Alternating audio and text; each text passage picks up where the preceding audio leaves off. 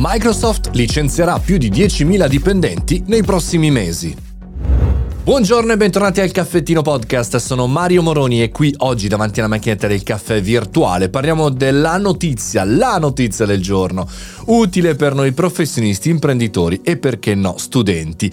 Abbiamo lasciato il 2022 con tantissimi tagli nel mondo tech, l'abbiamo visto con Netflix, con Amazon, con tantissime aziende e lo riprendiamo qui nel 2023 per una continuità, anche Microsoft pronta a licenziare 10.000 dipendenti nei primi mesi dell'anno. Indiscrezioni prima sui social, poi diciamo così lo scoop di Sky News.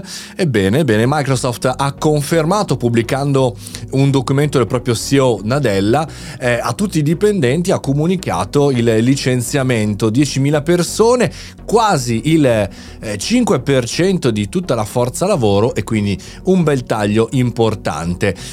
Si parla chiaramente di alternative, si parla di potenziali nuove assunzioni, ma si parla anche di intelligenza artificiale. Il primo trimestre 2023 sarà di estrema importanza per tantissime di queste aziende, per i propri investimenti e i propri piani, sia per organizzare eventi, sia per sviluppare i prodotti, sia per fare nuovi investimenti. E come sappiamo bene, l'abbiamo detto anche noi al Caffettino Podcast, Microsoft è uno degli indiziati principali per l'acquisizione parziale o totale di OpenAI, l'azienda che costruisce ChatGPT. E quindi chiaramente ci si interroga, al di là di queste nuovi potenziali investimenti, di nuovi potenziali assunzioni, come mai un'azienda di questo tipo, come tante altre nel tech, stia continuando a tagliare. E quindi chiaramente i più cattivelli cominciano a pensare che dimissioni, cancellamenti, licenziamenti per l'intelligenza artificiale. Se da una parte la diminuzione dei profitti comincia a far pensare in una riorganizzazione aziendale e anche un po' in una sorta di cambiamento dell'ecosistema, in realtà c'è poco di intelligenza artificiale ad oggi nel piano di Microsoft per quanto riguarda gli economics, i conti, ma chiaramente l'aumento dell'inflazione che vediamo da tutte le parti, anche in Sud Europa, anche da noi.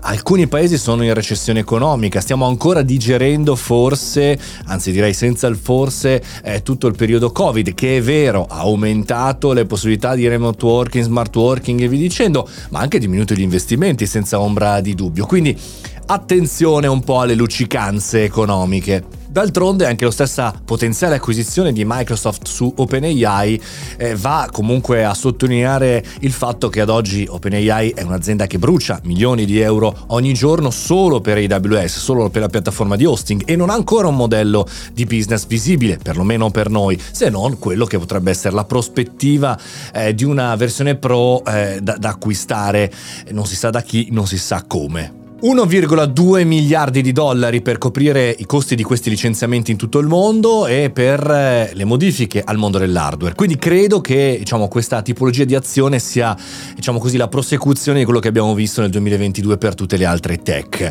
Quindi non c'entra nulla con il discorso di intelligenza artificiale. Chiaro è che se fosse veramente acquisita questa tecnologia nel portafoglio dell'azienda di Redmond, è chiaro, qua cambia la musica e chiaramente si potrebbe anche modificare gli utenti e i dipendenti di Microsoft. Sì, perché poi queste tecnologie vanno maneggiate, vanno vendute, vanno gestite, vanno implementate, servono ancora tanto gli esseri umani, almeno in questa fase primordiale per quanto riguarda l'intelligenza artificiale. Vi aggiornerò chiaramente sulla situazione di Microsoft e di tante altre del mondo tech.